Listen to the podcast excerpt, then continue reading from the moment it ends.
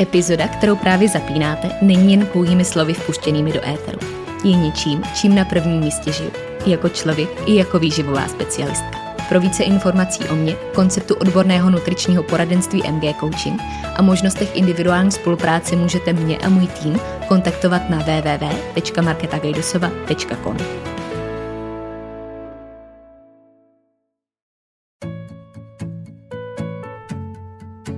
Ahoj, moje jméno je Markéta a vy právě posloucháte podcast, za kterým stojí jedno velké proč. Sdílet, inspirovat a ukazovat cestu. V dnešní epizodě si povídám s Karin Martinkovou, výživovou specialistkou, odbornicí na poruchy příjmu potravy a svou kolegyní v jedné osobě.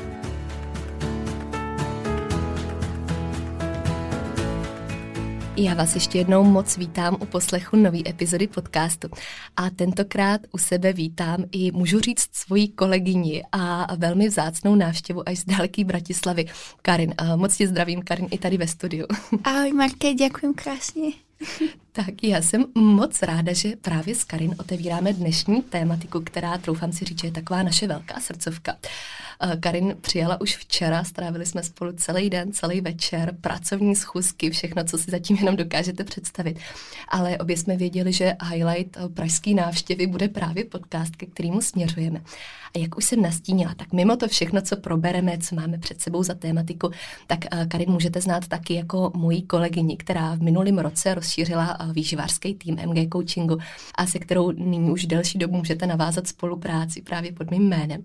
A já se od toho možná rovnou odrazím, protože já jsem se taky vrátila teď na skok do Prahy, do České republiky a vlastně jsme se fyzicky viděli poprvé, což já skoro až nechápu, no. protože se známe jinak dlouhou dobu, už dlouhou dobu spolupracujeme, dlouhou dobu jsme v kontaktu ve virtuálním světě.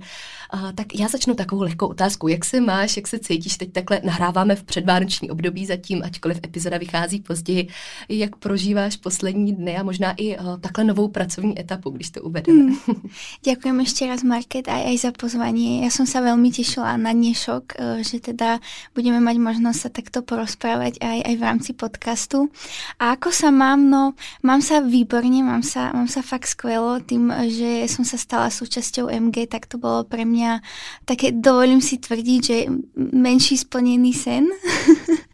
a prinieslo mi to už, už teraz veľmi veľa a um, mám sa skvelo aj tým, že, že som konečne ťa spoznala aj osobne a že som mala možnosť takto uh, s, tebou, s tebou stráviť aj nejaký čas aj, aj s dievčatami na našom stretnutí včera a aj dobiť Vianoce, tak je to také, že už, už začína byť také kľudovejšie obdobie, takže, takže ja sa mám, ja mám skvelo.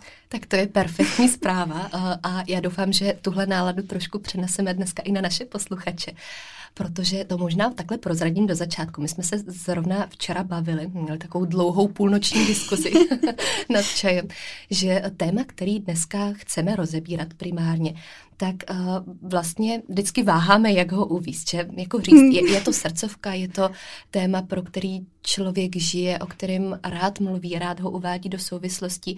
Je vlastně takový dvousečný s ohledem na, na tu hmm. jeho charakteristiku.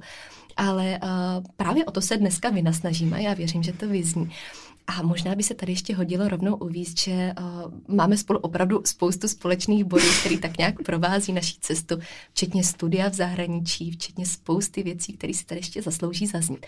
Ale uh, já bych tě možná poprosila, a to je taková moje vždycky začáteční otázka, jak bys představila ty sama sebe? Co jsou takové ty charakteristiky, kdo je vlastně Karin? Mimo to, že tady výživář a že o tom budeme ovšem mluvit, kdo vlastně si, jak by se popsala? Mm, tak to je taká zaujímavá otázka. Rozmýšľam, že z akého uhla ju poňať, mm. ale tak um, možno taký prvoplán, čo ma napadol, je, že um, som sestra, priateľka, také tie, také tie role, čo mm. máme asi každý vo svojom živote a, tvoria ten každodenný život.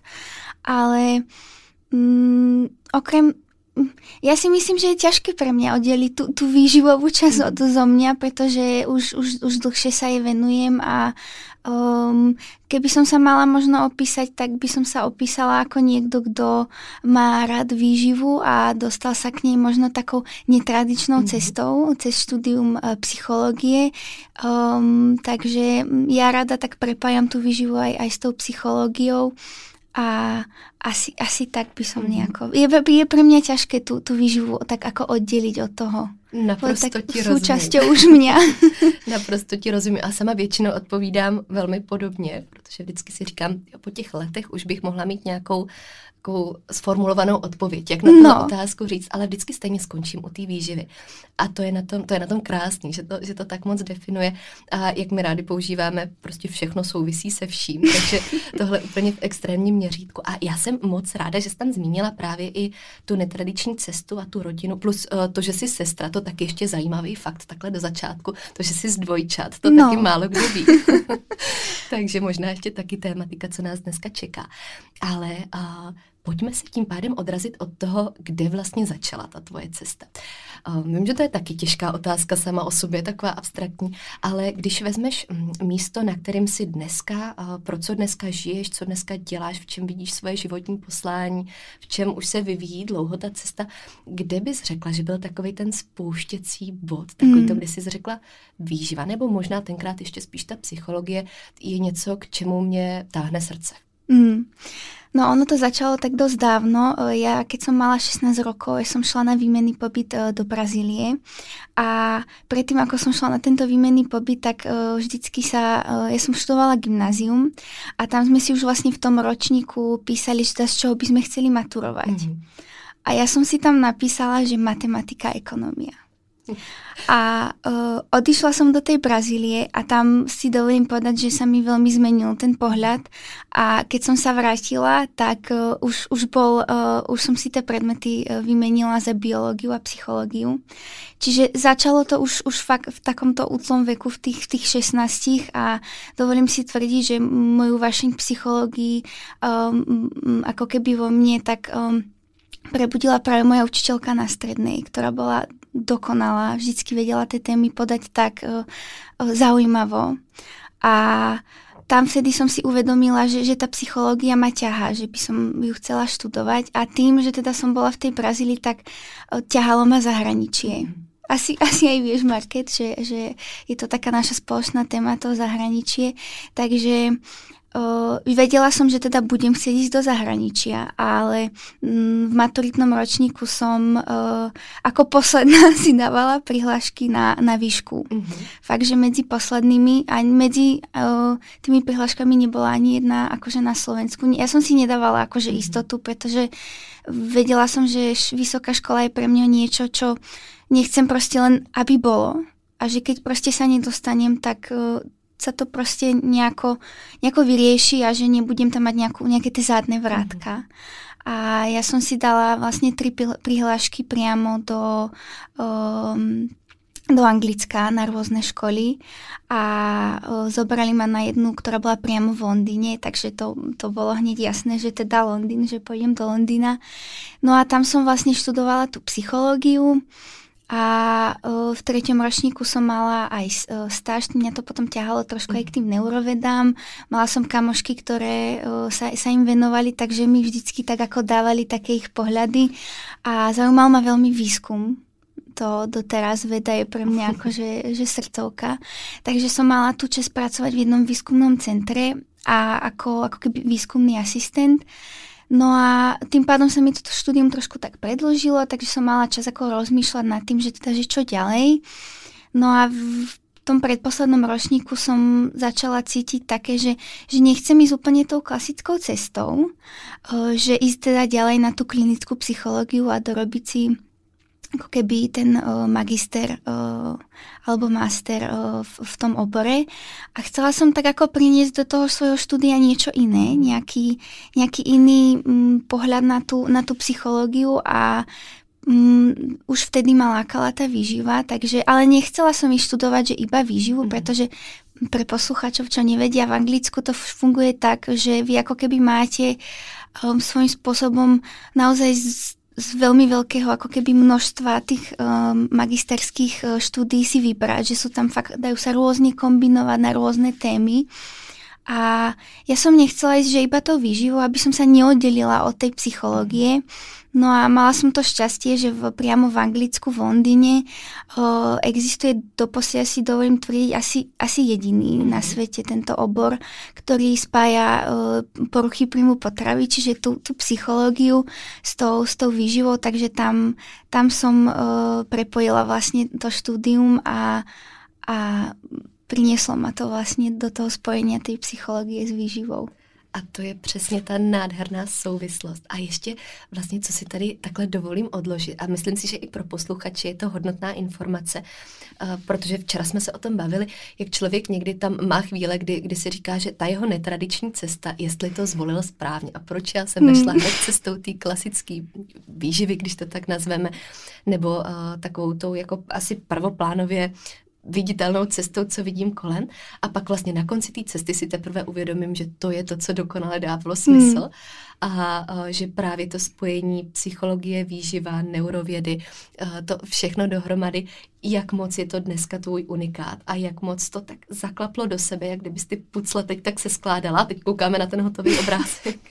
No ja akože v tom poslednom ročníku, keď som sa tak hľadala mm-hmm. na bakalárovi, tak vtedy, keď mi tak došlo, že asi, že asi by som chcela ísť s tou výživou, tak ako trošku som rozmýšľala nad tým, že prečo som už ako od začiatku nešla, nešla tou cestou a trošku som to tak vnímala z toho pohľadu, že ako keby mi to odobralo na, mm.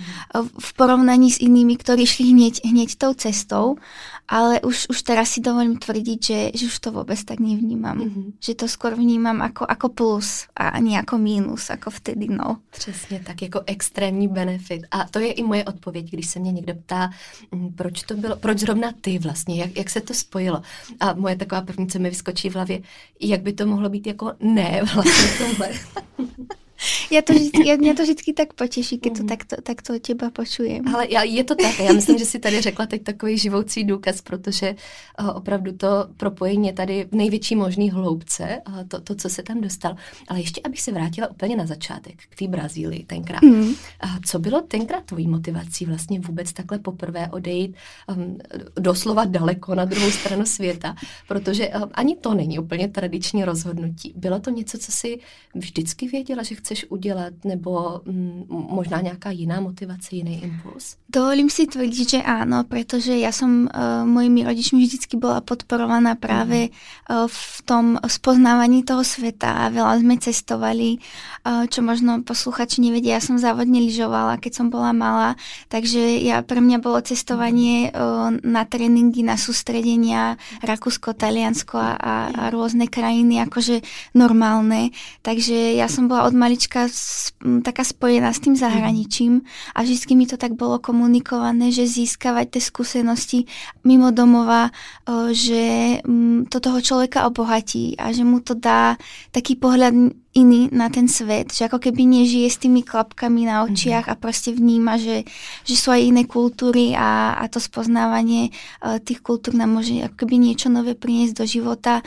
Samozrejme jazyky, chcela som vždycky, som bola vedená k tomu, samozrejme angličtina, vždycky to um, u nás proste fungovalo, že, že angličtina na to, aby Eh, mal ten človek taký lepší, väčší prehľad, tak aby tam bola. No a potom taká vidina toho, že naučiť sa nový jazyk, spoznať novú kultúru.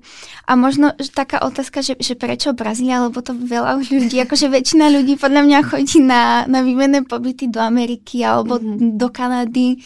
No a mm, dovolím si tvrdiť, že v tom čase bol u nás e, v, v meste, v, v Martine, uh, taký dosť veľký ako ošial ohľadom tej Brazílie. Všetci, čo išli na tieto výmenné pobyty, tak všetci chceli ísť do Brazílie. Ja sa priznám, že ja som chcela ísť do Kanady, a, ale tá Kanada mi nevyšla a e, nakoniec teda vyšla tá Brazília, za čo som rada, lebo som tam fakt spoznala uh, úžasných, skvelých ľudí, aj moje host rodiny. Uh, nie všetky, to by tu bolo asi na, na ďalšiu hodinu podcastu, ale d- naozaj ma, poznala som tam dve skvelé rodiny. Doteraz sme v kontakte, čo mhm. už proste fakt akože je 9 rokov, takže, takže mm, dalo mi to naozaj veľa asi z tohto aj dôvodu. Ta no. hodnota nevyčíslitelná, no. že jo? To je přesně takový, uh, úplně, mám to stejně a naprosto s tím souhlasím. Uh, myslím si, že jakmile člověk už v brzkém věku něco takového vyzkouší, tak není cesty zpátky, protože už pak ví, že to, co mu to dalo a i vidí na dalšího rozvoje, další cesty, je hrozně těžký vrátit se zpátky do své ulity tady, ale vlastně chceš ještě víc a pak už to tak přirozeně hmm. pokračuje. Takže mě vlastně vůbec nepřekvapilo, že i všechny přihlášky pak na vysokou školu směřovaly do zahraničí a že tam byl ten, ten další rozkvět. Ale a vlastně, když to vezmu třeba tenkrát ještě z pohledu spíš té psychologie, bylo to v tu chvíli něco, co si věděla, že chceš s jistotou dělat? Dovolím si tvrdit, že ano. Ja som sa fakt do tej psychológie zamilo, zamilovala už, už na, tom, na tom gymnáziu mm-hmm. a um, vedela som, že, že tam tá cesta má začať a aj začala a ja som si ani nedávala na, na iné ako keby obory. Ja som proste šla vyslovene, že, že psychológia na každej škole a proste bolo to, že, že áno, že toto. A nemala som ani nejakú nejaký pocit, že či som si dobre vybrala. Proste som to odoslala tú prihlášku a vedela som, že, že áno, že tu, to má začať a tam sa budem cítiť dobre mm-hmm. v tej téme. Mm-hmm. Abychom udělali možná takový přemostění k tomu druhému celku, kde tam vlastně vznikla ta cesta nebo to propojení právě už z oblasti vyloženě výživy, klinické výživy a hlavně um, částí poruch příjmu potravy, kde tam vznikl takový ten impuls, že jednak dává mi to smysl, chci tomu zasvětit nejenom, že další roky, ale v podstatě svůj život, když to tak nazveme rovnou. A, a kde tam možná zatím bylo takový to tvoje osobní proč, že najednou tohle mi dává ten smysl do dalších kroků? Hmm. To je taká uh, náročná otázka na ňu odpovedať, pretože um, ale čo by som ako chcela, aby tu, aby tu dneska vyznelo, um, ja mám osobnú skúsenosť mm-hmm. s poruchami príjmu potravy a veľakrát, keď to, keď to aj poviem v, v, nejakom, nejakom rozhovore, ja si dávam pozor, že, že kde túto tému otvorím. Mm-hmm. A vysvetlím prečo. Pretože keď ľuďom poviem, že teda som šla študovať to, čo som študovala, tak a má, mám skúsenosť s poruchou príjmu potravy, tak vlastnú, tak hneď ako keby to škatulkujú do toho, že, že to bol ten primárny dôvod, mm-hmm. že, že prečo som to šla študovať. A to vôbec tak nie je. Ja si dovolím tvrdiť, že v tom čase už som mala tú poruchu príjmu potravy nielen vyriešenú, ale už, už a nebol to ani ako keby dôvod, že, že áno, že vidím tu nejaký obor na poruchy príjmu potravy. Mňa skôr za, za fakt to jediné, čo ma na tom zaujalo, že tam bol ten aspekt aj tej psychológie, aj, aj tej výživy, že, že nebol to ten dôvod, že no tak mám, mám to za sebou a uh, to mi ako keby dáva dôvod mm-hmm. na mhm. toto ísť študovať. To vôbec. Že by to v podstate definovalo celou tú základnú. No, no. Mm-hmm. Ja aj keď sa ma ľudia pýtajú presne této, túto otázku, tak uh, vždycky to takto vysvetľujem, že um, vždycky je taká prvá reakcia, aj tak preto si to šla študovať, lebo máš s tým skúsenosť. Aj, nie. Myslím si, že keď má niekto s niečím mhm. skúsenosť, tak um, to uh, ako keby nemá byť ten primárny dôvod, prečo, mm-hmm. prečo sa rozhodne možno v tom, v tom, ako keby áno, dáva to tomu človeku možno tak, taký ten, ja to hovorím, že to je taký ako áno, je to v určitom ponímaní plus, pretože mhm. viem e, sa vcítiť do, do, tých, do tých klientov a do tých ľudí, ktorí um, si prežívajú tú poruchu mm. príjmu potravy, ale dovolím si tvrdiť, že, je, že to nestačí mm. vedieť to, že, že ako sa niekto v tom cíti, treba, treba to vedieť, uh, poňať aj, aj z tej druhej stránky. Mm. Určitě to naprosto dává smysl. A já jsem strašně ráda, že to tady zaznívá, protože uh, i, i to je věc, kterou jsme taky včera probírali, uh, kde um, to vnímáme jako něco, co by nemělo úplně vytvářet takovou tu profesní osobnost nebo takovou tu základnu všeho, co zatím stojí. A že ta lidská stránka a empatická stránka do toho všeho vložená je určitě veliký benefit, ale jak si sama krásně popsala, tak není to primární důvod a hlavně to nestačí. To by tady mělo asi vyznít úplně nejvíc, protože mm. to je mhm. pak ten rozdíl za tou celou cestou. Takže určitě, určitě souhlasím. A, a využila bych tuhle příležitost k tomu, abychom celou tématiku trošku rozebrali víc a možná uh, odkryli um, z jedné části takový mýty, až by se dalo říct, a uh, i, i takový polopravdy, um, možná věci, co kolují v naší společnosti uh, s celou oblastí spojený a co nejsou kolikrát vnímaný úplně na pravou míru. Ale um, asi bude ideální odrazit se vůbec u vztahu k jídlu a u toho, co se týká doslova do písmene každého z nás, protože všichni mm, tak jako řešíme vztahy s lidmi, co máme kolem sebe, tak řešíme i vztahy s tím, co máme před sebou a co máme na talíři.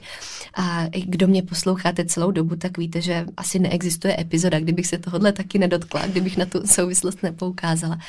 A možná, kdybys mohla ve zkratce schrnout, jaký faktory vůbec ovlivňují náš vztah k jídlu co zatím vlastně stojí?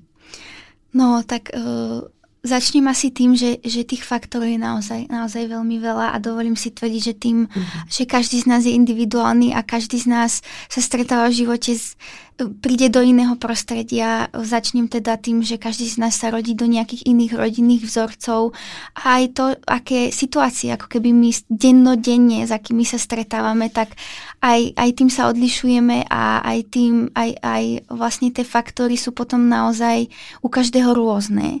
Ale také tie... Mm, tie základné, s ktorými si myslím, že sa ako keby stretáva každý z nás, tak uh, väčšinu z tých faktorov môžeme ako keby shrnúť aj pod ten pojem už často sklenovaný dietná kultúra. Mm-hmm a o ktorej si potom môžeme povedať viac.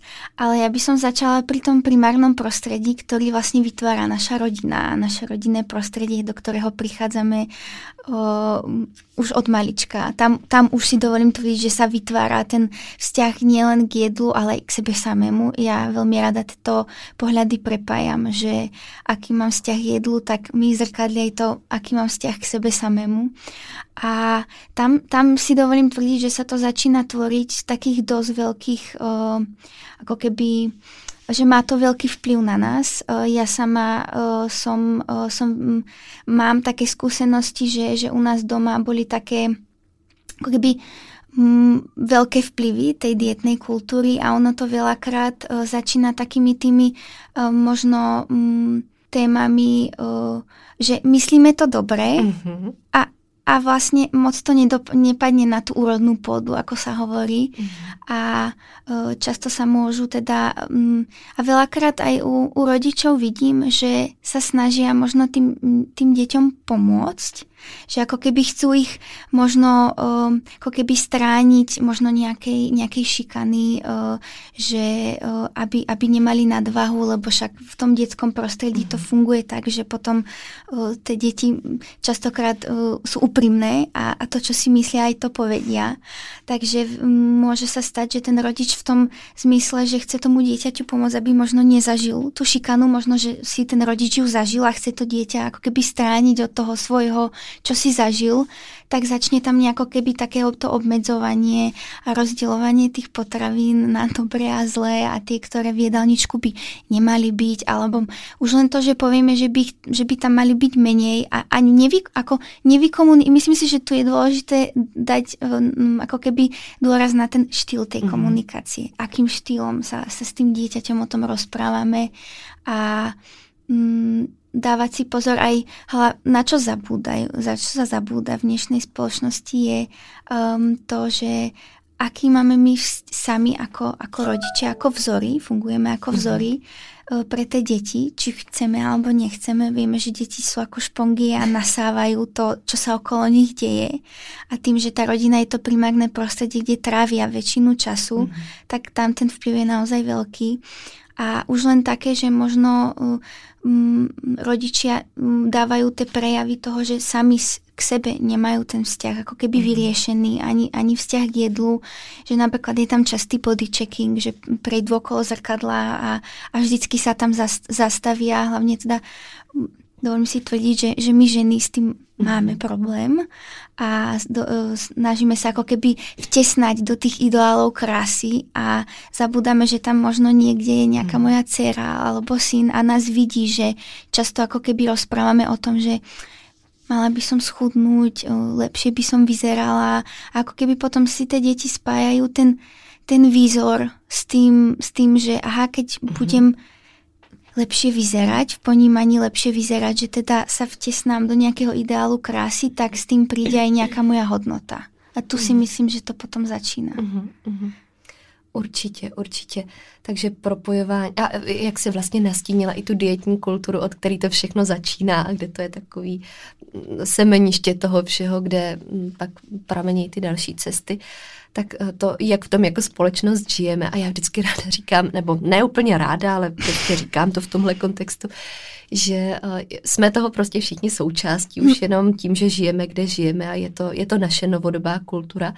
A je strašně těžký eh, víc z té mozaiky toho, v čem zrovna jsme a podívat se na to trošku z jiné perspektivy. A přesně tam, eh, jak zaznělo od tebe, i ty nevyřčené věci kolikrát, že to není jenom o tom, že teď jsem ten rodič, který jde tady diktovat, co je správně, co je špatně a rozdělovat, škatulkovat, ale takový ty mnohdy nedořešený maličkosti v úvozovkách, který se do toho všeho prolínají a který pak tvoří takovou tu zprávu, která je mhm. vyslaná druhé straně. A v té rodině, když um, si každý zreflektuje, kolik tam skutečně tráví času a strávil času a že to bylo to jeho primární prostředí pro všechno, tak je, je až nemožný nebýt tím ovlivnění a, a nečerpat si z toho nějaký podprahový zprávy, které pak formují i nás samotný. Hmm.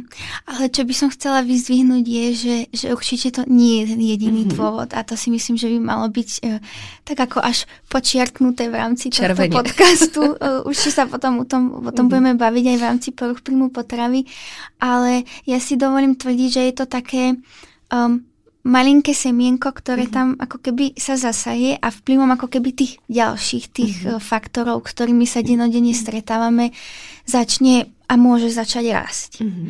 A keď už sa bavíme o, tom, o tých ďalších faktoroch, tak dôležitú úlohu v tom zohráva aj genetika, um, povahové črty, črty osobnosti, za akými vlastne my prichádzame na tento svet.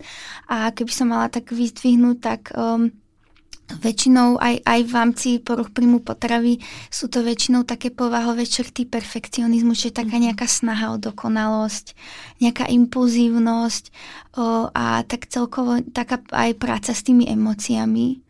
Um, a tá genetika je, um, ja na to rada používam také, taký, taký opis tej celej situácie. Genetika je niečo, čo ako keby tu zbraň, ako keby nabije a potom už tým pôsobením tých ostatných okolitých faktorov, ktoré sú, dovolím tvrdiť, že sú vplyvom tej dietnej kultúry, tak mm-hmm. to je vlastne to, čo stlačí tú mm-hmm. spúšť. Zrovna Karin určitě na mě teď vidí, že jsem myslela úplně na to stejný. Měla jsem v hlavě tu myšlenku, jak si o tom začala mluvit a jak zaznělo slovo genetika, tak jsem to tady měla na jazyku, že hned dodám, protože je to ze mě krásný stvárnění toho, jak to, jak to opravdu funguje. A hlavně to vždycky poukáže a připomene na tu různorodost důvodů a hlavně i pak na tu eh, multifaktoriální součást toho, k čemu se ještě taky dostaneme. Že to není ta jedna věc a uh, pak i až se přesuneme k poruchám příjmu potravy, že to není není ta jedna věta, kterou jsme tenhle den jednou slyšeli, nebo tenhle jeden člověk a tahle jedna situace, ale že je to taky taková mozaika v souvislosti, kde se do toho skládají i věci, které mnohdy opravdu nemůžeme ovlivnit a nikdo kolem nás nemohl ovlivnit ale že právě proto je za mě důležitější být si vědomý všech těch souvislostí, mm. které do toho promlouvají. A ono častokrát, uh, aj keď sa, keď sa bavíš uh, s ľuďmi na, na tieto témy, ktorí mm. si možno tou prochou príjmu potravy prešli, tak oni väčšina uh, majú ako keby mm. taký ten jediný moment, ktorý ano, berú ano. za ten, že, že tam, tam sa tam to, to začalo. Tam, tam mm. to začalo ale uh, aj je to tak ako v poriadku, pretože uh, je to z pohľadu ich prežívania a je tam taký ten jeden moment, ktorý v ich ponímaní to spustil, ale naozaj je ako keby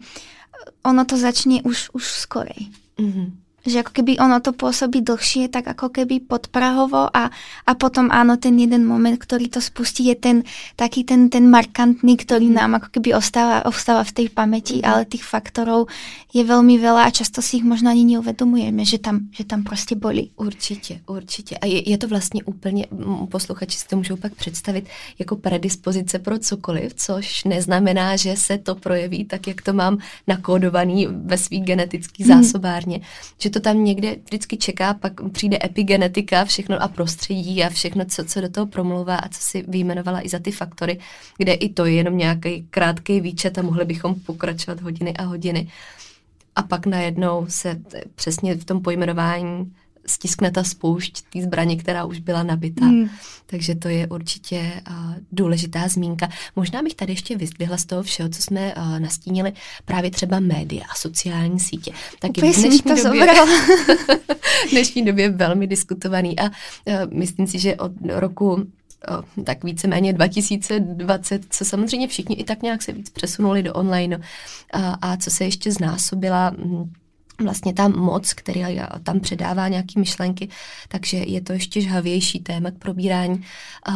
Co bys k tomu dodala takhle? Možná i nějaký, když to pojmeme v rovině rad, jak tam možná trošku filtrovat, jak vnímat správné informace nebo správný vzory, nechci úplně říct, ale jak se k tomu zkrátka postavit v tomhle pohledu? No, ja si myslím, že tu treba povedať hlavne, že akú veľkú silu ten, ten mediálny svet má. A veľakrát v dnešnej dobe my si predstavíme ako, ako média um, teda primárne tie sociálne siete, ale ono sú to často aj, aj filmy, ktoré, alebo seriály, kde teda často vidím nejaké také tie, presne tie podprahové, také tie, tie messages, ktoré uh, tam niekde potom ostávajú a, a vytvárajú takú tú, e, tú dietnú kultúru a e, často sú to aj, aj časopisy, mhm. dnešné, dnešné magazíny, ktoré keď si myslím, že e, posluchači otvoria nejaký proste lifestyleový magazín, tak proste tie titulky to je proste dietná kultúra úplne, že všade. No. A, ale ja by som sa vrátila ešte naspäť k tým sociálnym sieťam, pretože um, v dnešnej spoločnosti ako keby tie sociálne siete ako keby narastajú mm. neustále na tej sile. A ja keď si to porovnám aj vlastne na sebe, o, tak dovolím si tvrdiť, že um, ako keby tie sociálne siete o, ako keby znásobujú ten vplyv tej dietnej kultúry, pretože sa pridávajú neustále ďalšie ako keby o, také tie... Um, toky tej dietnej kultúry, cez ktorú k nám ako keby, cez ktorý k nám môže ako keby mhm. prichádzať. A keď si predstavím, že teda keď som v mojom období, keď som vyrastala, tak vtedy bol proste Facebook a tam, tam to tak ako ano, začínalo. Ano.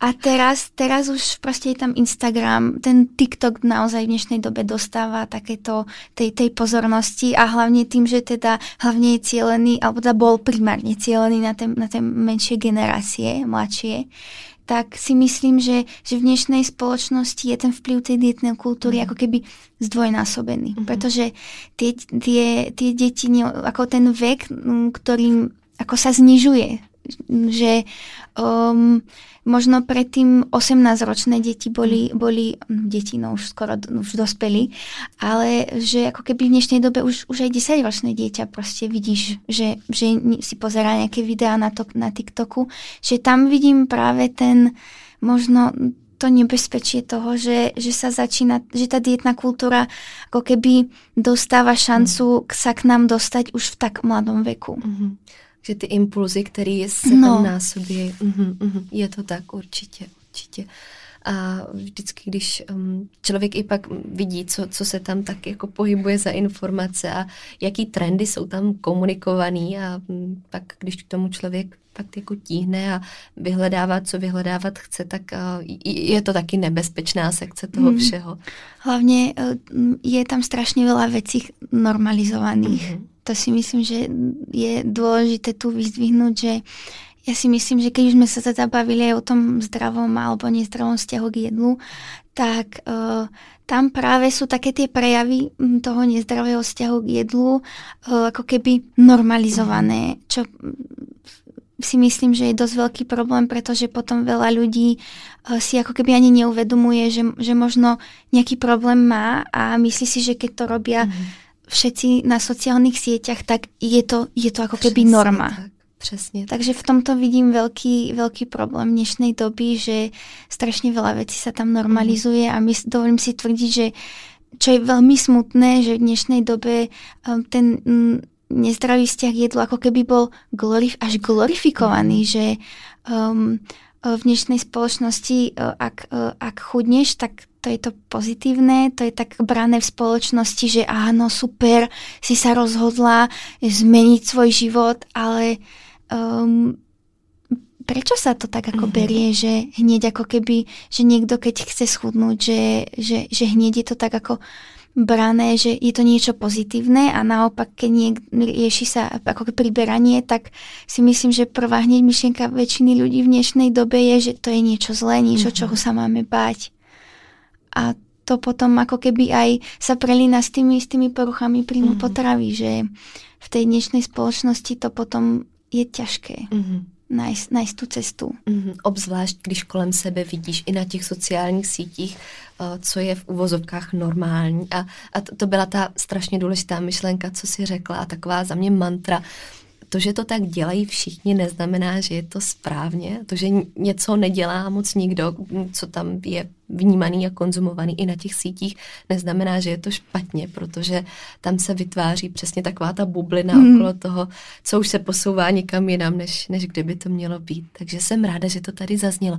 A, a když už si nastínila i mm, určitý vzorce a to vlastně kam se posouvá ten vztah k jídlu, tak a, pojďme možná probrat vyloženě spektrum stravovacího chování, stravovacích vzorců a, na, na takový pomyslný škále. I m, mm, můžeme to vzít od intuitivní intuitivního stravování až k těm poruchám příjmu potravy. Jak bychom je vlastně mohli definovat, aby hmm. uh, i posluchači v tom měli možná jasno, co označujeme jenom jako narušený vztah k jídlu, co už je porucha příjmu potravy, uh, jak tam do toho vsunout ještě uh, i, i ten diagnostický pohled, abychom tomu dali možná takovou ucelenější formu. Hmm. No tak já se budem snažit odpovědět na všechny také ty podotázky, které, které byly v té otázce položené. No začala by som tým, uh, tým um, stravovacím správaním um, ako odvíja sa to od toho, že je to, je to spektrum mm-hmm. a na to spektrum vplýva strašne veľa tých faktorov. A um, na, na, tom, na začiatku to, toho, toho spektra je nejaké to už spomínané, môžeme povedať, intuitívne stravovanie, kde teda, ako keby dovolím si tvrdiť, že není tam ten vplyv tej dietnej kultúry, že ako keby uh, vnímame svoje signály hladu a sítosti a je to takéto ako keby, dovolím si tvrdiť, individuálne um, aplikovanie tej výživy do, nejak, do nášho života. A na tej druhej strane ako taký protipol sú samozrejme tie poruchy príjmu potravy, ktoré teda definujú nejaké abnormálne stravovacie správanie, ktoré splňa nejaké diagnostické kritéria, ktoré máme, o ktorých si budeme potom rozprávať. No a tam niekde medzi tým by sa dalo povedať, že sa nachádza ten keby uh, nezdravý vzťah k jedlu, ktorý sa dá definovať ako, ako odklonenie sa od toho intuitívneho stravovania, ale zároveň je to niečo, čo nesplňa nejaké diagnostické kritéria poruch príjmu potravy. A ja si dovolím tvrdiť, že v dnešnej dobe si myslím, že, že tam spadá naozaj veľmi, veľmi veľa ľudí. Mm-hmm. A čo si myslím, že je dôležité vyzdvihnúť, taký ten rozdiel medzi tými poruchami príjmu potravy a tým uh, nezdravým vzťahom k jedlu. Lebo veľa ľudí sa ma pýta, že ako viem, že ten môj problém je dostatočne závažný a mňa, mňa to vždy tak ako mrzí, že vôbec taká otázka ako príde mm. môjim smerom, pretože ja si myslím, že ak niekto má problém a necíti sa v tom, v tom vzťahu, či už k sebe, alebo hoci čomu to môže byť, proste ak už to niekto nazve, že mám problém ale neviem, či je dosť závažný, tak ako ja už nepočúvam tú druhú časť vety, proste počujem iba to, že mám problém a už to je pre mňa ako ten signál, mm-hmm. že, že áno, že, že ten človek sa v niečom necíti dobre a mm, tu, to nie je ako, ja tvorím totiž to nie je ako súťaž k tomu, koho, koho problém je viac závažný a koho nie a myslím si, že ako náhle je to mnou už ako človekom, ktorý má ten problém a cítim to tak a komunikujem to na vonok, tak uh, si myslím, že mám takú istú šancu a rovnakú, rovnakú šancu na to aby, a možnosť a uh, to, to vyriešiť. Mal by som mať rovnakú možnosť to mhm. vyriešiť a nie, že teraz dobre, tak nesplňam nejaké diagnostické kritéria, tak ešte to závažné nie je. A tu je dôležité podotknúť, že ako vlastne vzniká um, ten diagnostický proces. Mm tak um, na začiatku je vždycky nejaký, vyhľadáme teda nejakú odbornú pomoc, Môže to byť teda o, nejaký teda lekár, ktorý má na to ako keby o, nejaký, nejaký tréning na to, aby teda mohol tú, tú poruchu príjmu potravy diagnostikovať. Alebo teda je to, môže to byť odbo, obvodný lekár, ktorý nás ako odporúči nejakému ďalšiemu, ako náhle tam vidí nejaký, možno nejaké signály toho, že to asi treba, by, treba riešiť ďalej. No a potom ten daný odborník si zoberie do rúk ten diagnostický manuál, um, ktorý um, sa nazýva teda DSM-5 alebo DSM-5. a vlastne je to ako diagnostický mm-hmm. manuál, ktorý vytvorila Americká psychiatrická asociácia. On už má veľmi veľa vydaní, Áno. stále ako keby updateovaný. No a tam pribúdajú takéto tieto diagnostické kritéria, ktoré sú akoby informované vecami z, z hľadiska ako vedy a štúdií, kde teda vznikajú nové poznatky o tých poruchách príjmu potravy. No a tam ako keby ten odborník si ako odškrtáva, že áno, toto máme diagnostické kritérium, je tu, je tu. A ako náhle človek splní všetky, a tu dôraz na, na všetky tie diagnostické kritéria, tak vtedy ako keby je tam možnosť tej, tej diagnostiky. A tu väčšina ľudí má potom problém s tým, že to vníma, že no a tak som nesplnil všetky, tak mm-hmm. ešte to není závažné. nie, nie. Um, jediný rozdiel naozaj, kebyže si predstavíme niekoho, kto tú poruchu príjmu potravy má, teda diagnostikovanú a niekoho, kto sa necíti v tom dobre a môžeme to definovať, že tam je nejaký nezdravý vzťah k jedlu, tak fakt, že jediný rozdiel v tom je, že ten jeden človek splnil všetky tie mhm. kritéria a ten druhý si dovolím tvrdiť, splnil väčšinu, drvivú väčšinu, ale proste nie všetky. Mm-hmm. A um, ja si myslím, že čím aj v rámci poruch príjmu potravy vieme, že čím skôr tá liečba začne, tak tým lepšie sú, sú, sú šance aj, aj do budúcna hľadiska nielen ako celkové, celkového vyliečenia, ale aj celkovo ako tá liečba bude prebiehať. Mm-hmm. A uh, práve preto si dovolím tvrdiť, že čím skôr tá intervencia začne, tak tým, tým je to lepšie aj, aj v kontexte nezdravého vzťahu mm-hmm. k jedlu, pretože naozaj nečakať na to, a kým sa to, kým sa to stane ešte, ešte ako keby prehlbené v tom, v tom našom správaní a, a v, tom, v tom premyšľaní vo vzťahu k jedlu pretože nezdravý vzťah k jedlu je ako rizikový faktor pre rozvoj poruch príjmu potravy. To už vieme s mhm. určitosťou povedať. A dovolím si tvrdiť, že je to také že je to nebezpečné, že v dnešnej dobe majú ľudia možno presne ten pocit, že a tak ešte to nie je až také zle, tak ešte to mhm. riešiť nebudem a veď sú aj hor- ľudia na tom horšie a to je tak, také pre mňa potom smutné, keď to počujem, že mm-hmm že si myslím, že práve tam by to malo začať. Práve tam by to malo byť riešené, aby som sa nedostal do bodu, že, že už to bude pre mňa ťažšie a ťažšie mm-hmm. to, to prostě vyriešiť. Mm-hmm. A s chodou okolností jsem uh, zrovna v poslední epizodě říkala, že právě věta jsou lidi, co mají větší problém, a nebo ještě na tom nejsem tak špatně, je jedna z nejnebezpečnějších, jakou my jako výživa můžeme slyšet, protože to je přesně tou cestou, co si teď popsala. A, a taky bych si troufla tvrdit, že jestli je něco, co z dnešní epizody by tady mělo zaznít dokonce dvakrát červeně podtržený, tak je to přesně ta myšlenka, kterou si teď komunikovala. To, že v uvozovkách jenom něco není v pořádku a něco cítím, že není takový, jaký by mělo být a necítím se v tom dobře, nebo mě to omezuje a můžeme dodat cokoliv dalšího to už je sám o sobě dostatečný důvod. A ja si myslím, že celkovo v dnešnej spoločnosti, keď sa tak nad tým zamýšľam, že čo aj ja som možno počúvala, keď, a teraz sa nebavíme o, len o poruchách príjmu potravy, ale celkovo v takých tých bežných, ako keby v bežnom mm-hmm. zvládaní života máme tendenciu, ako keby, keď nám niekto povie, že No ja nemám sa dobre, necítim sa dobre, mm, toto sa mi stalo a, a mrzí ma to a som z toho nešťastná a z okolia ti príde odpoveď, joj, chcela by som mať tvoje problémy, mm-hmm. takéto, že ako keby máme v dnešnej dobe taký, taký pocit, že banalizujeme ako keby tie problémy a berieme ich, že No tak sú na tom, že akoby hneď máme tendenciu si predstaviť to, že, že niekto je na tom horšie. Mm. Ale mne toto napríklad uh, povedala jedna moja spolužiačka uh, v Anglicku a ja osvedy na ňu myslím, keď mi niekto povie, že joj, chcela by som mať tvoje problémy, alebo typu, joj, počkaj, keď budeš, keď budeš dospelá a budeš si kupovať byt, alebo si buď budeš, budeš mať hypotéku, tak to uvidíš, čo sú za problémy. Mm. A uh, ona mi vtedy povedala takú peknú vetu, že že presne to, že v tom kontexte, že to není ako súťaž v tom, že, mm. že koho problém je väčší a ako náhle ty cítiš, že sa v tom uh, necítiš dobre, tak ten človek um, by sa mal ako keby vyna, vynaložiť rovnakú dávku empatie voči tebe a, a nepozerať sa na ten problém, že či je dostatočne veľký na to, aby ti vôbec nejakú empatiu dal. Mm-hmm.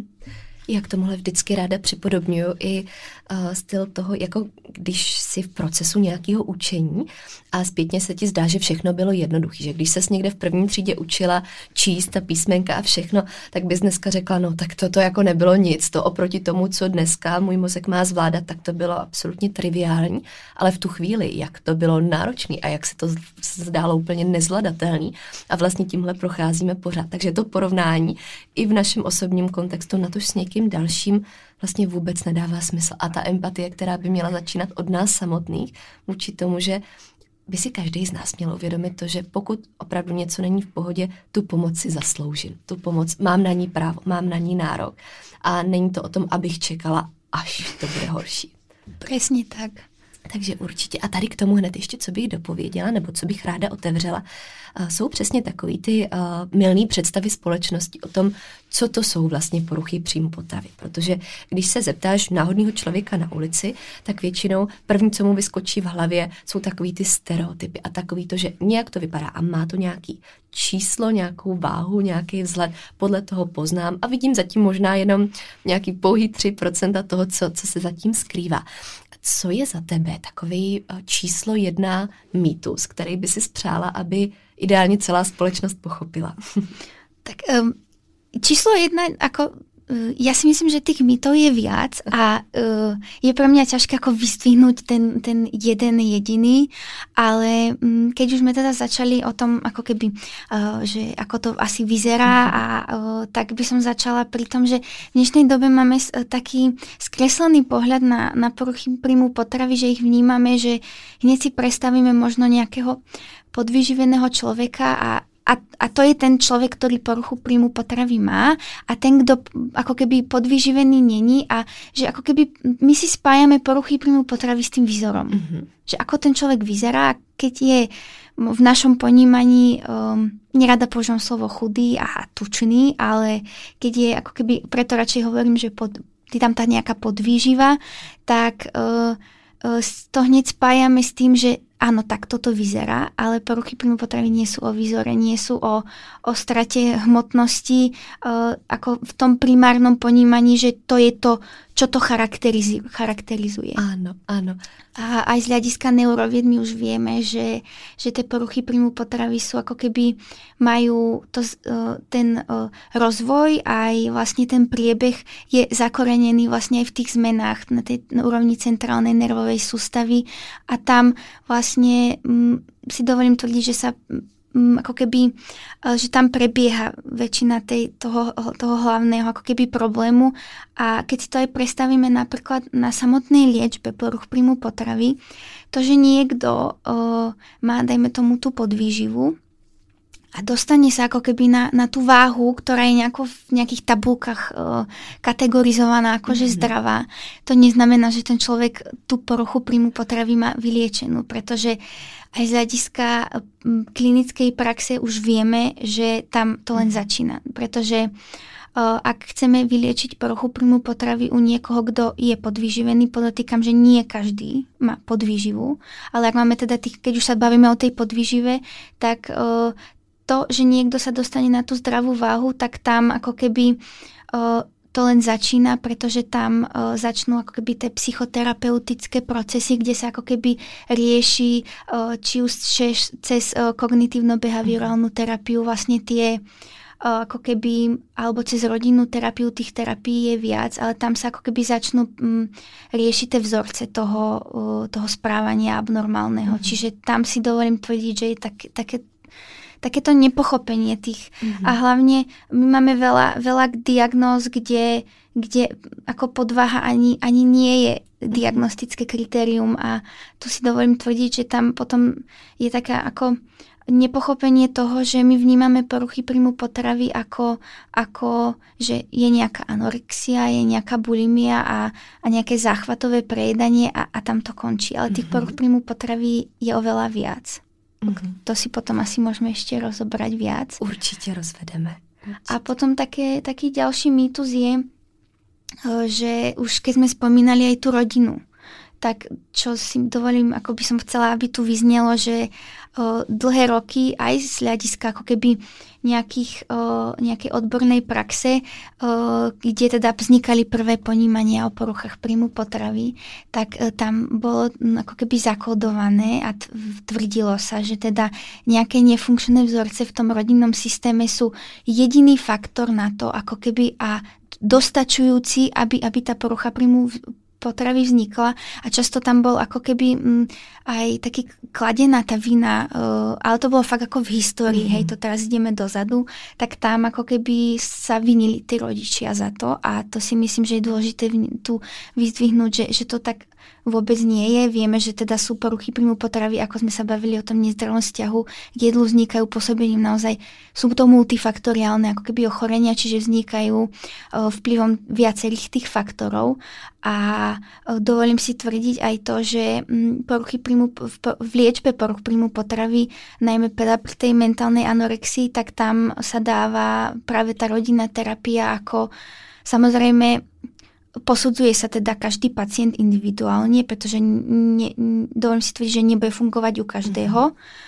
Ale pretože raz sa ma niekto pýtal, že teda, že čo si myslím o tej, o tej rodinnej terapii a že teda, že či je efektívna pre každého, tak dovolím si tvrdiť, že, že, že nie je. Aj nám to tak ako v rámci štúdia bolo komunikované v hľadiska tých vedeckých štúdí, ale uh, chcem zdôrazniť, že tá rodina uh, v dnešnej dobe už sa vníma ako, ako, niečo, ako, ako niečo, čo nám práve že môže pomôcť. Mm. Pretože práve v tej rodinnej terapii, tak tam ten rodič ako keby pomáha tomu dieťaťu preberať ako keby zatiaľ tú, tú zodpovednosť a ako keby je tam takéto odbremenenie toho, toho dieťaťa od, od, ako keby, od tých problémov, čo v rámci toho stravovania môže zažívať a mhm. prežívať a dovolím si tvrdiť, že, že veľakrát je to je to veľmi náročné a v procese liečby sa často zabúda aj práve na tých rodičov a práve na to okolie. My sme na to mali samostatný modul a prednášky, ako,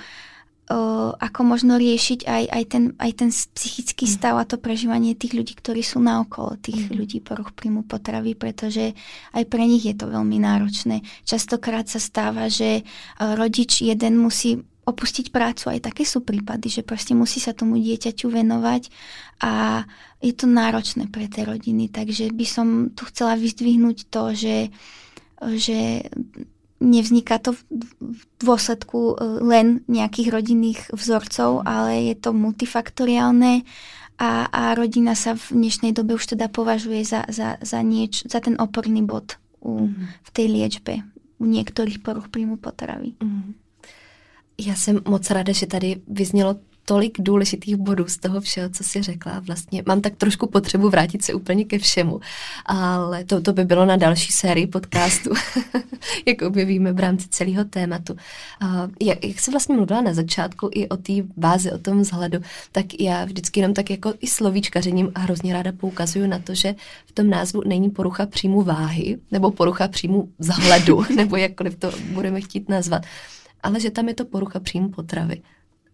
A to si taky podle mě spousta lidí neuvědomuje právě v takovém tom pohledu, ale opět, i když se vrátíme k médium a k tomu všemu, co, co taky ukazuje takový ty stereotypní vzorce a, a tu představu, že mm, konec konců můžeme taky uvízt další věc, že se to týká jenom žen a mladých žen a žen ze západní společnosti.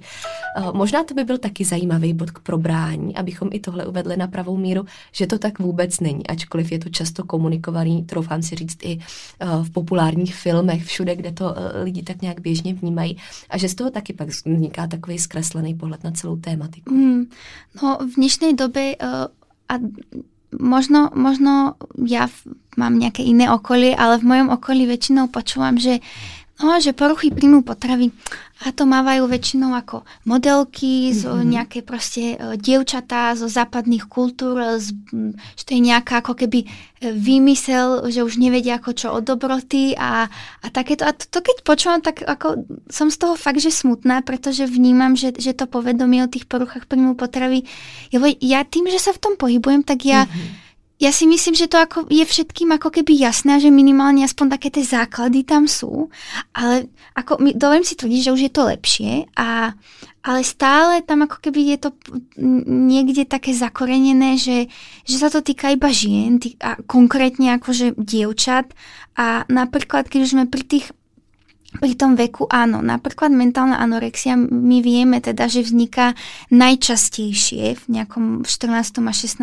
roku života, ale ona môže vzniknúť v hociakom inom veku. To neznamená, že keď je nejaký priemer, e, spriemerované nejaké čísla, tak to neznamená, ono to funguje iba na to, aby sme my vedeli um, odborníci a ľudia, ktorí sa v tom pohybujú, že kde sú tie, možno kde majú vznikať nejaké prevenčné programy, kde sú tie rizikové skupiny. Mm-hmm. Ale už keď som pri tom veku, tak napríklad máme inú poruchu príjmu potravy, zachvatové prejedanie, ktoré má spriemerovaný ako keby nástup uh, až okolo roku 25. Uh, nášho života.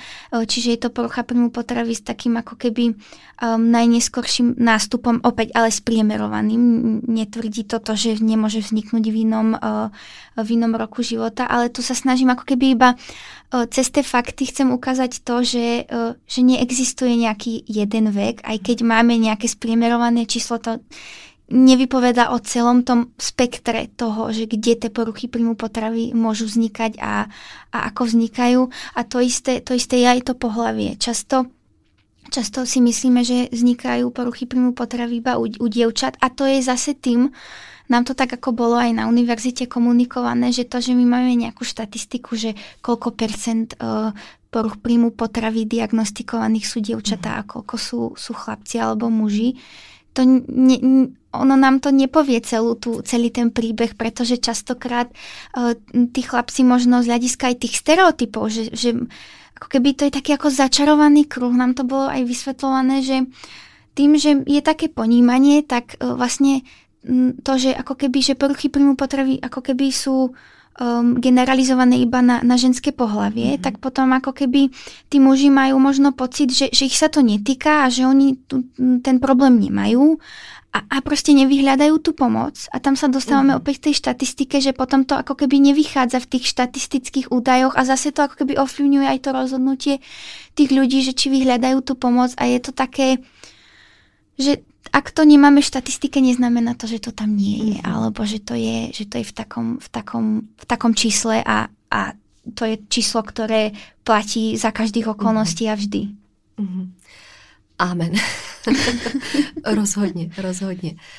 Což je taky další velká problematika. A ještě do toho možná takhle rovnou tematicky přiřadíme e, to, co už si nastínila, že to není jenom o nějakých třech hlavních, nejvíc viditelných uh, diagnostikách onemocnění, že do toho spadá spousta dalších věcí. A já bych možná ráda specificky vyzdvihla i uh, takový tvoje centrální téma, který se týkalo i tvý práce, a to je ARFID. Uh, jestli bys mohla vysvětlit posluchačům, co to vlastně je, protože vnímám, že u nás mnohdy tohle lidi vůbec ani neslyšeli, že to je prostě slovo, který najednou se zjevilo, najednou o něm někde tady mluvíme. Uh, tak možná přiblížit a od toho se dostat i k tomu, jak to ovlivňuje i, i ty další takový soudružný hmm. onemocnění, jak to s tím vlastně souvisí. No som veľmi rada, že, že si tu otvorila moju srdcovú tému. Arfit, mňa sa veľmi veľa ľudí pýta, že, že, že prečo ako som prečo ma práve táto porucha príjmu potravy zaujíma najviac. A asi to vychádza aj z toho, že oni v porovnaní s, s tými viac známymi, teda myslím si, že väčšina aj posluchačov vie teda, že uh, poruchy príjmu potravy, že tam patrí nejaká mentálna anorexia, mentálna bulimia alebo zachvatové prejedanie a tam väčšina tá, toho ponímania tých poruch príjmu potravy ako keby skončí. Sú nejaké tri a, a o tých ostatných sa ako keby nerozpráva a práve uh, medzi tie, o ktorých sa nerozpráva patrí aj ten ARFID.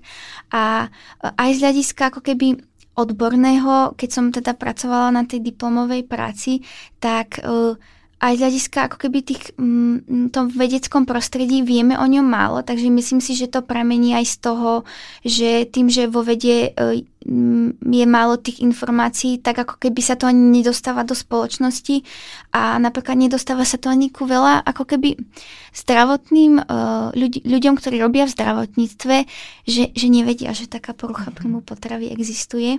No a je to vlastne ako keby v preklade reštriktívno, ako keby vyhýbavá porucha príjmu potravy, keď to tak mám ako zjednodušiť ten názov. A um, ten ARFID je v tom zaujímavý, že my keď sme mali ako tých poruch príjmu potravy je viac a nám tak učiteľ to veľmi pekne ako keby rozdelil a dal ju do kategórie o, s mentálnou anorexiou a do kategórie teda reštriktívnych poruch príjmu potravy a vysvetľoval nám to tak e, ako keby, že áno, máte tu nejakú dve poruchy príjmu potravy, ktoré sa prejavujú nejakou reštrikciou, či už teda toho objemu toho príjmaného jedla alebo nejakej tej škály, tej pestrosti tých mhm. potravín, e, druhov potravín a jedal, ktoré sa v tom jedálničku nachádzajú a že teda aký je rozdiel medzi, medzi takým človekom, ktorý by k vám prišiel do, do, mm, do toho medicínskeho prostredia a teraz išla by, išiel by nejaký ten diagnostický proces, uh, sa začal, tak um, tam je dôležité ten rozdiel v tom, že pri mentálnej anorexii vzniká tá reštrikcia z dôvodu toho, že ten človek má snahu ako keby zmeniť svoj vzhľad, zmeniť svoje telo, že je nespokojný, je tam fixácia na, na váhu, na telo a z toho dôvodu ako keby je tam reštrikcia pretože sa snaží ako keby zmeniť svoj vzhľad.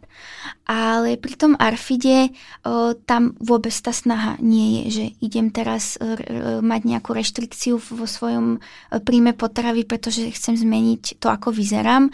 Ale e, tých dôvodov môže byť viac a ono ten Arfid je v tom špecificky, že tým, že o ňom ešte veľa nevieme, tak e, ako vznikli také tri ono mm, nám to bolo aj tak komunikované, že nie sú to ako podkategórie a oni vlastne môžu ako keby tieto tri dôvody uh, sa prelínať u každého pacienta, ale také tri, um, ako sa môže manifestovať ten ARFID a prečo tam vzniká tá reštrikcia, tak prvým dôvodom je to, že tomu pacientovi nevyhovujú nejaké senzorické vlastnosti toho jedla, že napríklad je iba potraviny v nejakom bežovom tóne uh, a často sa um, ako keby prejavuje tento ako keby podtyp, nazývam to podtyp, ale nie je to podtyp, ale väčšinou sa ako keby u, u, prejavuje u detí, ktoré sú na autistickom spektre. Napríklad nezjedia proste paradajku, lebo je červená, alebo proste tej, tej jadierka im tam nevyhovujú, čiže celkovo ako keby tie senzorické vlastnosti toho, tej potravy. Druhým dôvodom sú teda, že ten človek sa bojí nejakých averzívnych um, prejavov spojen, spojených s príjmaním potravy a na to bola vlastne aj moja diplomová práca, čiže taký príklad toho je napríklad pacient, ktorý má syndrom draždivého mhm. čreva a po príjmaní potravy ako keby má tie prejavy tých, tých ako keby zažívacích problémov, nafúkovanie alebo, alebo tam môže byť zápcha podľa toho, aký podtyp toho IBS to je.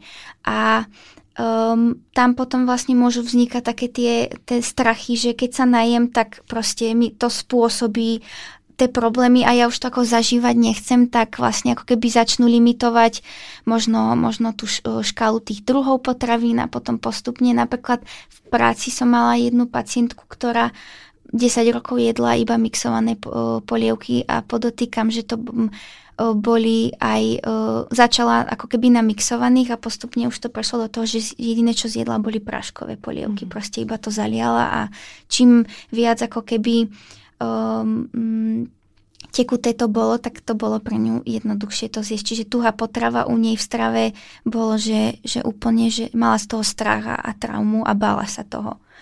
No a potom posledným tým podtypom je taký, že je tam ako keby úplný nezáujem o to jedlo, že často je to pre toho človeka, že um, že nevyhľadáva to jedlo, často zabudne, úplne je ako keby v tom uh, vo svojom živote tak ako zaciklený a uh, nevníma nejako že by mal nejaký hlad a, a vníma to jedenie ako, na to je taký vy, vy, um, um, také pomenovanie v angličtine, ale ja ho neviem úplne preložiť, ale že ako keby, že je to až pre neho také, že, že, mm, že musí vynaložiť strašnú silu na to, aby, aby, proste, aby to proste dokázal. Mm-hmm. Ale mm, tento potyp je taký, že ťažko sa mi vysvetľuje, lebo je to také, myslím si, že teraz si každý posluchač povie, že ale tak aj mne sa koľkokrát ako stane, že ja sa zabudnem najesť, alebo že nie som hladný, ale toto sú také tie prejavy a potom na to, aby to bolo diagnostikované, tam samozrejme ako sú také ešte ďalšie podkategórie, ktoré by boli asi na ďalšie dve hodiny podcastu, takže,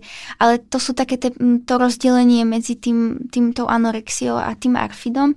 No a ešte sú potom také, sa nazývajú, že ako keby e, nezvyčajné poruchy príjmu, alebo nezvyčajné ako keby abnormálne stravovacie správanie a tam spadajú pika a prežuvacia porucha. Mm-hmm. A to sú poruchy príjmu potravy, ktoré môžu vznikať ako m, najčastejšie sa... M, ča, m, oni vznikajú na, hlavne ako keby sú um, prejavo, um, vznikajú u detí, že uh, často sú v klinickom prostredí, ich vidíme, že teda prichádzajú deti s týmto, s týmto problémom. A dokonca sme mali prednášku s jednou pani, ktorá sa venuje poruchám príjmu potravy hlavne u detí.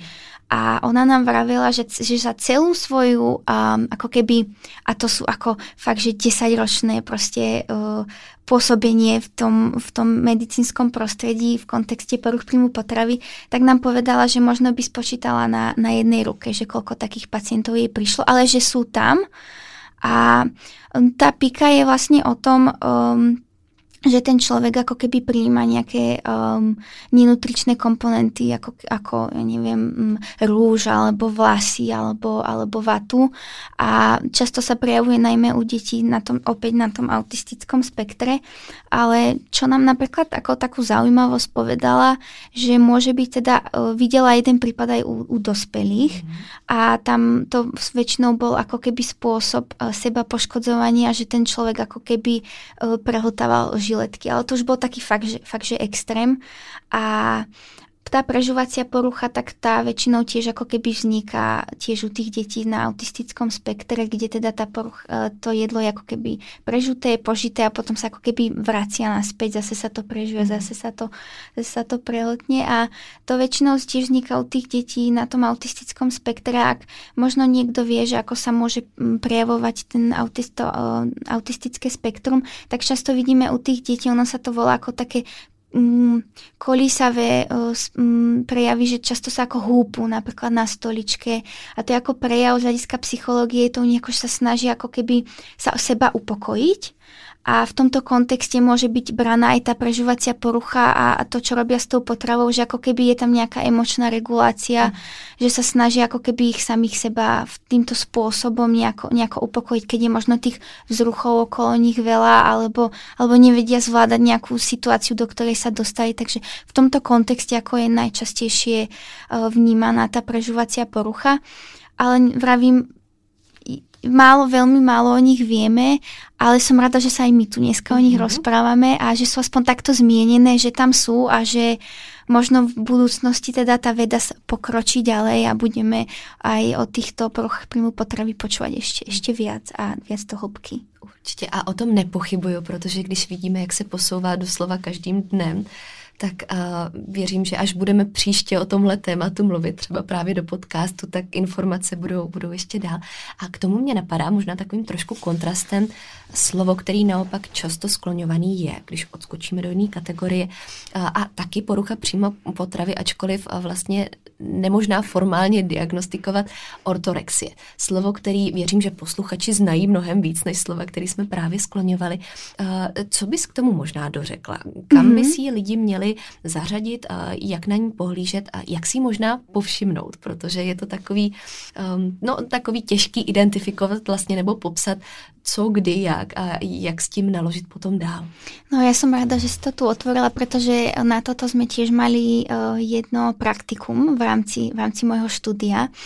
A kde sa jeden môj spolužiak spýtal učiteľa, že, že prečo ortorexia nie je zaradená v diagnostickom mm. manuále. To tu teda chcem vyzdvihnúť, že uh, je to porucha príjmu potravy, ktorá v dnešnej dobe sa ako keby nedá na základe nejakého diagnostického materiálu uh, formálne diagnostikovať. Nevravím, že tá porucha príjmu potravy na základe toho neexistuje.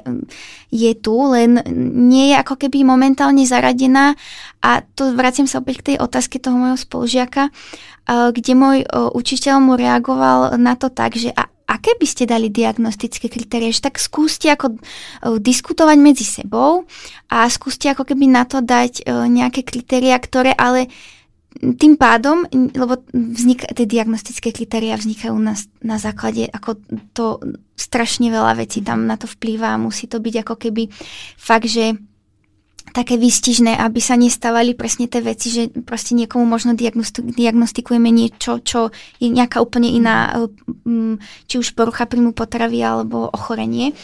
No a keď sme nad tým začali tak diskutovať, ako um, ortorexia, ako, um, aby teda posluchači vedeli, tá sa väčšinou prejavuje takým spôsobom, že uh, ten človek uh, tam nemá ako keby takú fixáciu na to, že chce ako keby zmeniť.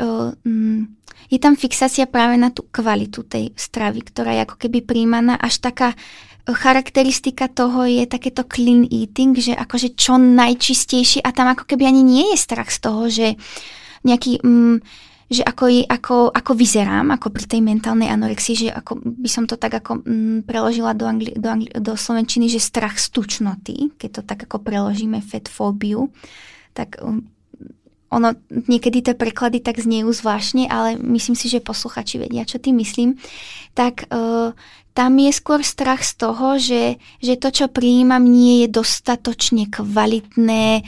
Uh, často teda je tam až taká ako keby obsesia mm-hmm. uh, s tým, že, že odkiaľ to jedlo prišlo ku mne, či je dostatočne bio, eko um, a tak, také, že až sa bojím to prijať tú potravu, že čo to spraví s mojim zdravím, že ako keby taká fixácia na, to, na tú kvalitu. A práve tam sa ako keby to prelína s, už s tou ako keby obsesívno-kompulzívnou poruchou, kde sme vlastne aj e, na základe tej konverzácii so spolužiakmi a s našim učiteľom prišli na to, že, že momentálne nevieme, kde by sme ju ako e, zaradili, um, pretože tým, že sa tam ako keby to prelína aj s tou obsesívnou kompulzívnou poruchou, tak ako keby je to také, že nevieme s určitosťou povedať, že, že ako by sme ju momentálne z hľadiska toho, ako je to informované vedou, ako by sme ju formálne vedeli diagnostikovať a odlíšiť ju od tých iných um, prejavov, ktoré sa tam vlastne prelínajú. Mm-hmm. Určitě. A já jsem moc ráda, že i tyhle uh, zmínky, i, i ta charakteristika, že se tam objevila, protože uh, myslím, že všechny věci, co dneska probíráme, by si skutečně zasloužily svoje hodiny a hodiny povídání. A každopádně, co mi tak trošku závěrem už přijde vůbec nejdůležitější vyzdvihnout, uh, jak z toho všeho vlastně ven.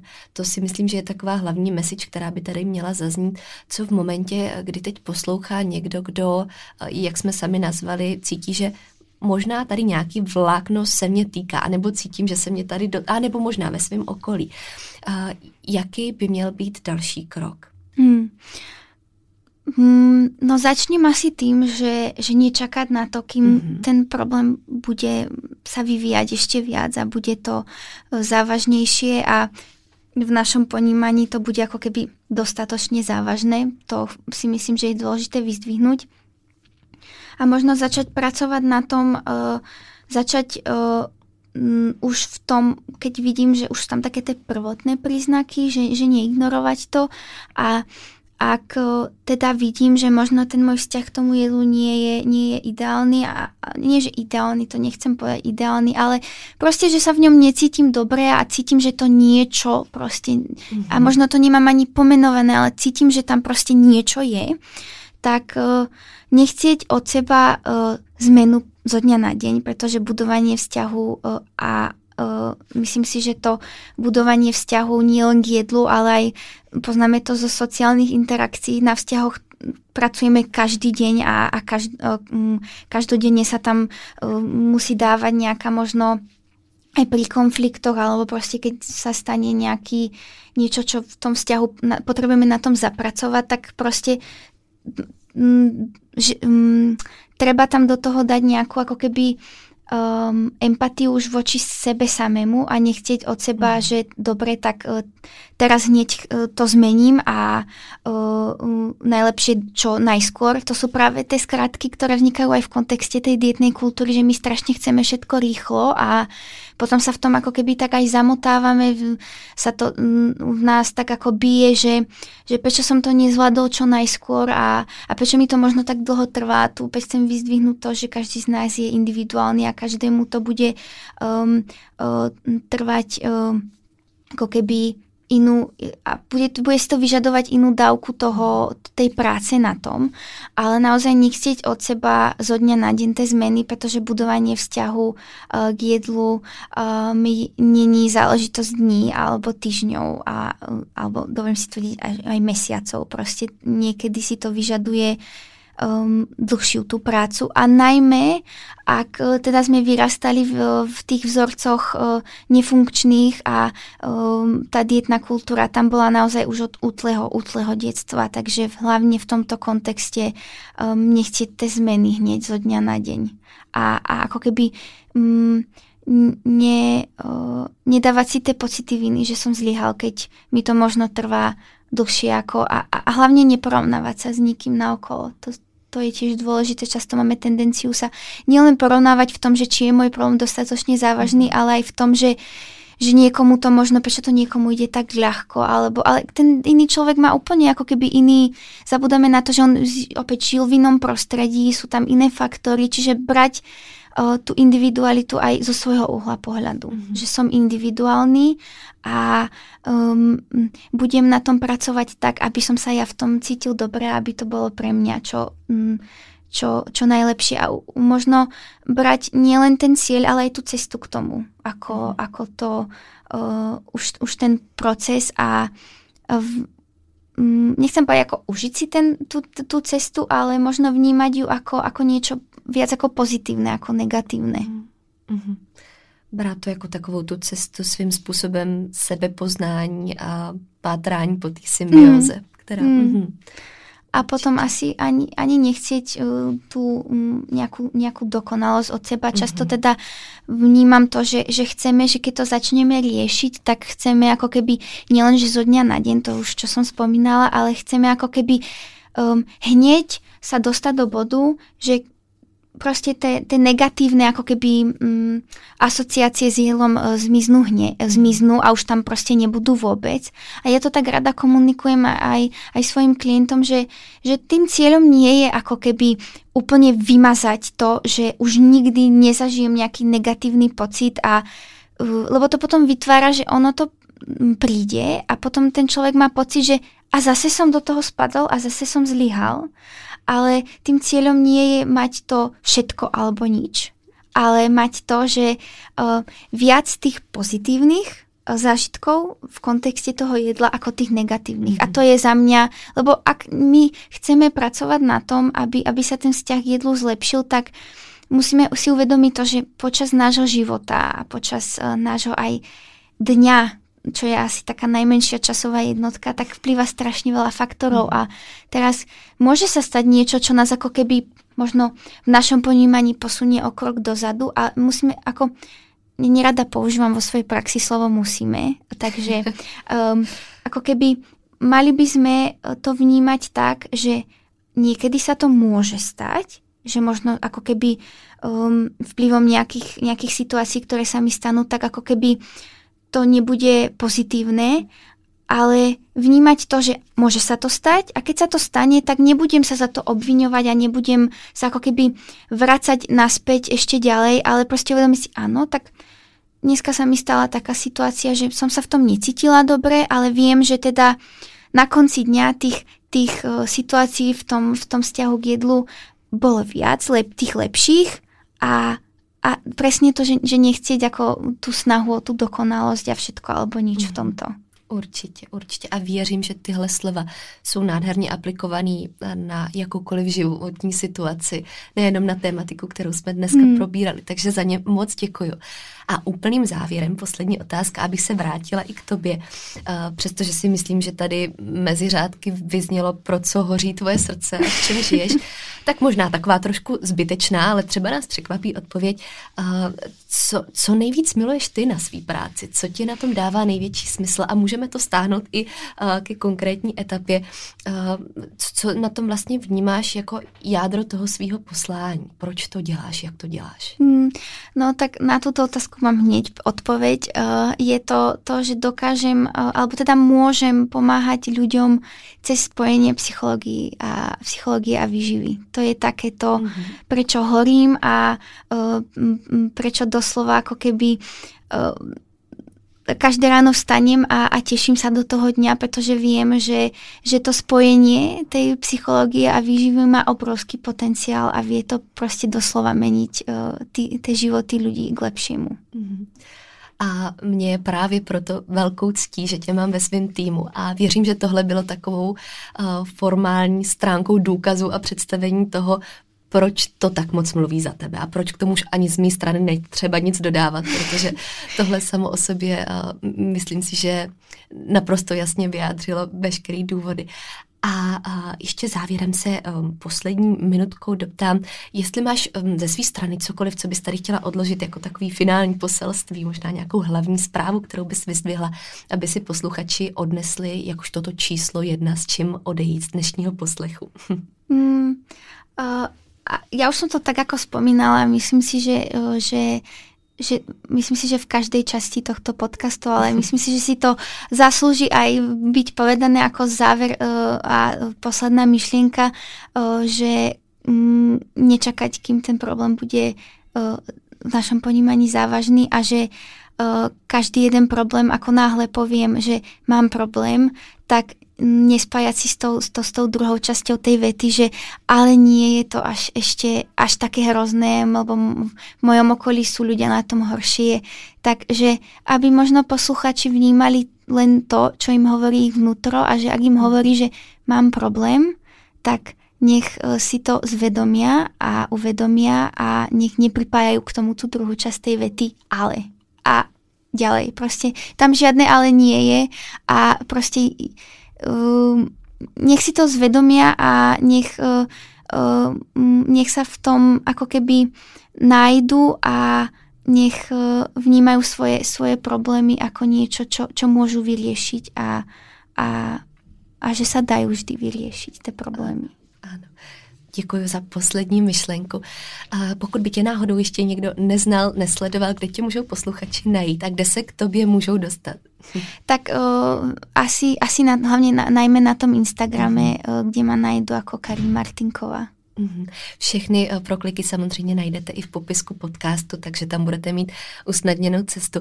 A já ti, Karin, moc děkuji za krásný rozhovor, za sdílený myšlenky a, a věřím, že tady dneska zaznělo všechno, co zaznít mělo. A, takže pevně doufám, že čas splnil svůj účel a já už se s vámi dneska rozloučím.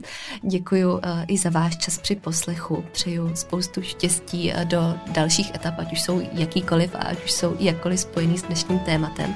I s tebou se, Karina, rozloučím a budu se těšit na poslech u příští epizody. Děkuji, a všetkým, čo počúvali dnešní epizodu.